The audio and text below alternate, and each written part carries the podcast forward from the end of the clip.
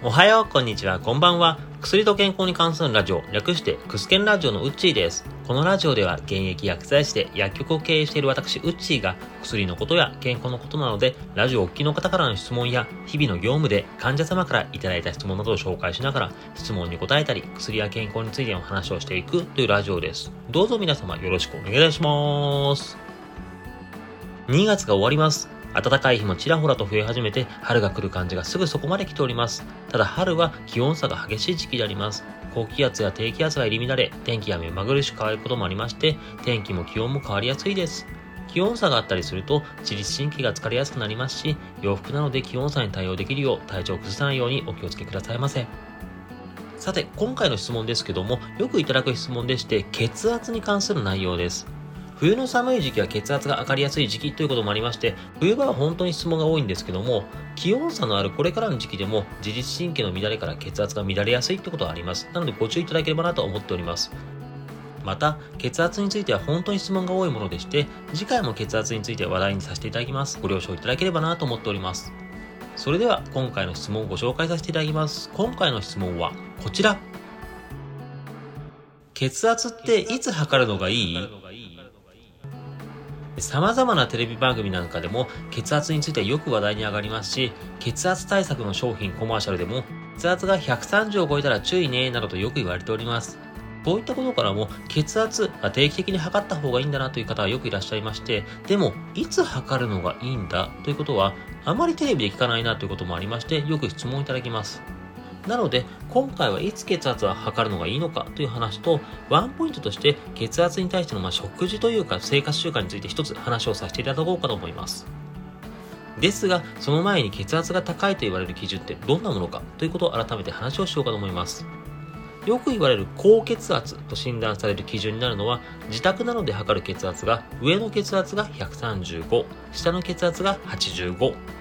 病院などで診察を受けた時の血圧が上が140、下が90。こういった数字を超えてくるのが高血圧と言われます。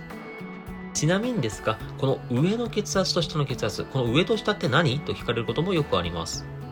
血圧というのは血管の中を、まあ、血液が通ります。で、その血液があのどれだけ血管に圧力かけてるかというものです。もう少し話しますと、血液というのは心臓からの血管を通って全身に送り出されるんですけども、この時に心臓や血管はポンプのような動きをします。血液はずっと一定に流れてるわけじゃなくて、ポンプのようにこう、膨らんだり縮んだりして、ドクンドクンといったリズムを刻みながら動いていきます。血液がまさに通っているよという血管ですと、その中の血液によって血管が押し広げられます。もう中の血液という水分がもう血管を広げるので、っていう感じですね。その血液を隣へ送り出すため、今度血管がぎゅーっと収縮して隣に送り出していきます。血管が広がったり縮んだりを繰り返すことで血液という水分を送っていきます。この時、まさに血管を血液が通っている最中の時は、先ほどありましたけども、血液が血管を広げるぐらい、押し広げてるぐらいですので、血管がパンパンになっております。これは血液によって中から圧力がかかっている状態ですね。この時がよく言う上の血圧、高い時の血圧です。で、血液を送り出した後、で、血液が少なくなった後、水分が少なくなった後は、実際には中からそんな圧力かかってないよね。ということで、血管は圧力が減った状態。これは下の血圧になります。なので、上の血圧というのは、血液によって血管に圧力がかかっている状態での血圧。下の血圧というのは、血液が減っている状態、その時の圧力が減った状態の血圧です。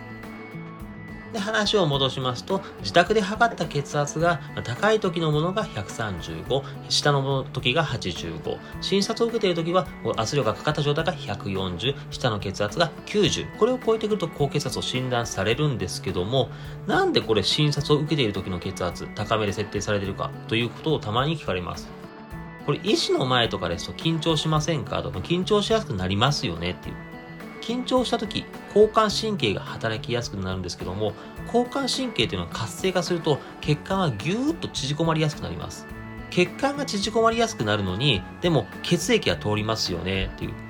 血液が通るので当然中からも圧力かかるんですけども、交感神経によって血管縮こまれっていう、まあ、ある意味外からイメージ的な話になりますけども、交感神経が血管に対して縮こまれと外から圧力をかけている。で、それに加えて血液という中から通るものからも圧力をかけられるので、外からも中からも圧力をかけられるので、血圧っていうのは緊張した時は上がりやすくなります。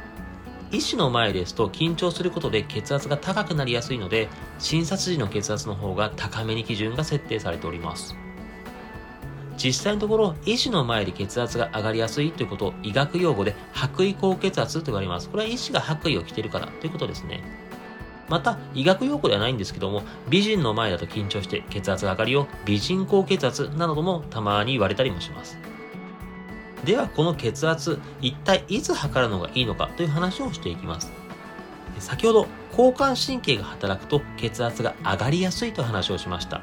以前、別の回の放送でも触れていると思いますが、交感神経というのは朝起きてすぐが一番働き、時間が経つとともに交感神経から副交感神経と働きがスイッチしていきます。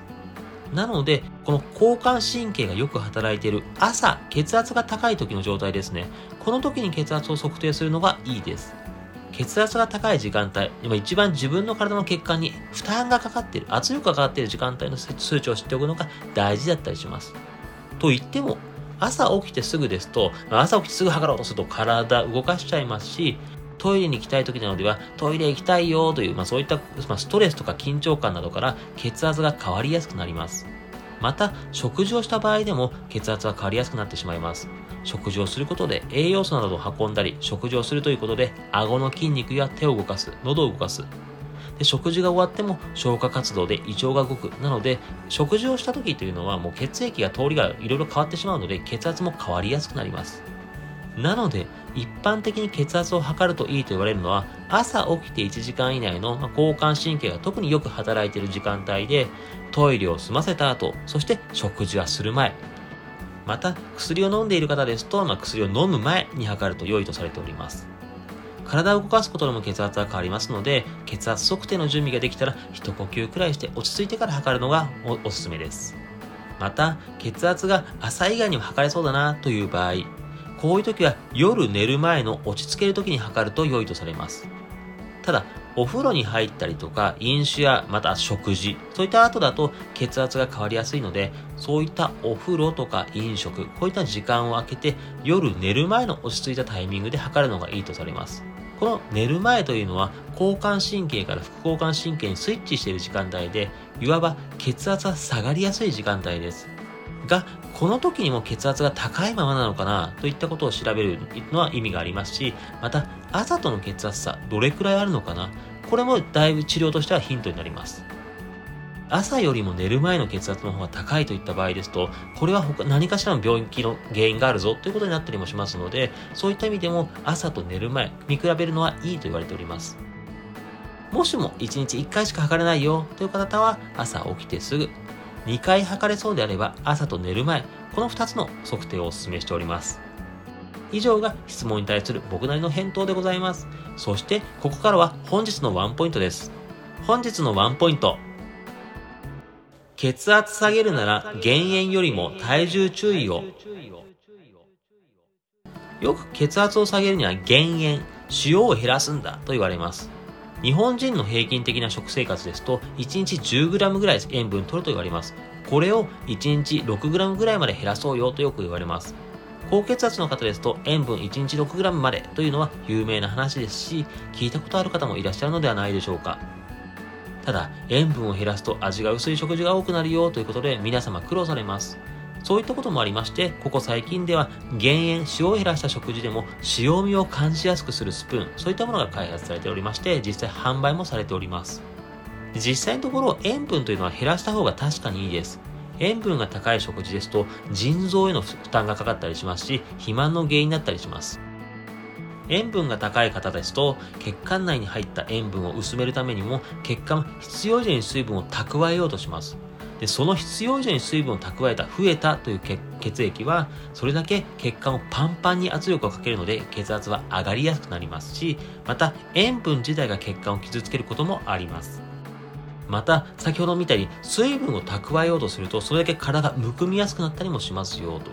あと多すぎる塩分。体の中で実は腎臓が体の中で塩分のコントロールをしてるんですけども塩分が多すぎるとそれだけ体の中の塩分を減らさなきゃ、まあ、除去しなきゃということで腎臓が働くので、それだけ腎臓が忙しくなりまして、腎臓に負担がかかります。腎臓や肥満対策などを考えれば塩分を減らした方が確かにいいです。ただ、血圧という一点だけで考えると塩分減らすのはそこまで効果が期待できないとも言われております。塩分を1日 1g 減らしたとします。これ、血圧がどれぐらい減ると思いますか？意外と少ないと思うかもしれませんが、塩 1g 減らして減る血圧1だけと言われております。140の血圧が139になる、そういうイメージですね。なので、よく血圧が高い方で、わ、食事頑張んなきゃ、塩減らさなきゃ、としても、実際どれだけ頑張っても、意外と血圧下がらないな、というのは、塩を減らしても血圧への影響、それくらいのものだからと言われます。あくまで腎臓への負担などには塩分大事なんですけども、血圧だけにかを見ると、実はそこまで影響はないと言われております。じゃあ何かもっと分かりやすい指標はないのか、何を気をつけたら血圧下がりやすいのかなと言われますと、一番は脂肪と言われております。よく体が大きい方、特に体太めの方ですね、血圧が高くなりやすいと言われるんですけども、体重が1 k g 減らすと血圧は2減ると言われます。脂肪が増えてくると、脂肪なのに血管が圧迫されてしまう。なので血圧が上がりやすくなりますよ。それ、これはイメージとして分かりやすいと思うんですけども、脂肪が増えてくると、インスリンという血糖値を下げるホルモンの働きが悪くなります。血糖を下げるために大量のインスリンが出てきやすくなります。実はこの大量のインスリンが出てきてしまうと、腎臓に働きかけた場合、腎臓、先ほどもちょっと話しましたけども、塩分をコントロールする機能があるんですけども、この機能が誤作動を起こしてしまいます。除去するはずの塩分をまた血管に取り込んじゃうなどというふうに、ちょっといつもと違う行動をしてしまいますよ。そうすると、また塩分を取り込んでしまうので、血圧が上がりやすくなるということがあります。と言っても、体重1 k g 減らすのは大変ですし、塩分減らす方が正直すぐに取り掛かります。が、日本人の平均の塩分摂取が1日 10g、多めの方で14から 15g ぐらいと言われるんですけども、これ塩分をま 6g まで減らしたとしましょう、1日。でも、血圧下がるのは10ぐらいが限界です。人にもよりますが、150とか160ぐらいの血圧の方が塩分をどんだけ頑張っても、基準値である140、これを下回るのはまあ難しいというかかなり厳しい状況です。塩分だけでなく脂肪を減らそうとすることも普段の生活注意として意識していくといいと思います。今回はこんな感じです。次回も血圧についての話をさせていただきます。次回は血圧ってなんでそもそも注意必要なのかといったことを話せればいいかなと思っております。今回も最後までお聴きいただきまして誠にありがとうございました。また次回も聴いていただけると大変嬉しいです。それではまたお会いしましょう。このラジオで話す内容はあくまで一つの説であったり一つの例です。医師の方針や患者様それぞれの状態で治療方針は違いますので、自身がかかっている医師や看護師、薬剤師などの話を優先するようお願いいたします。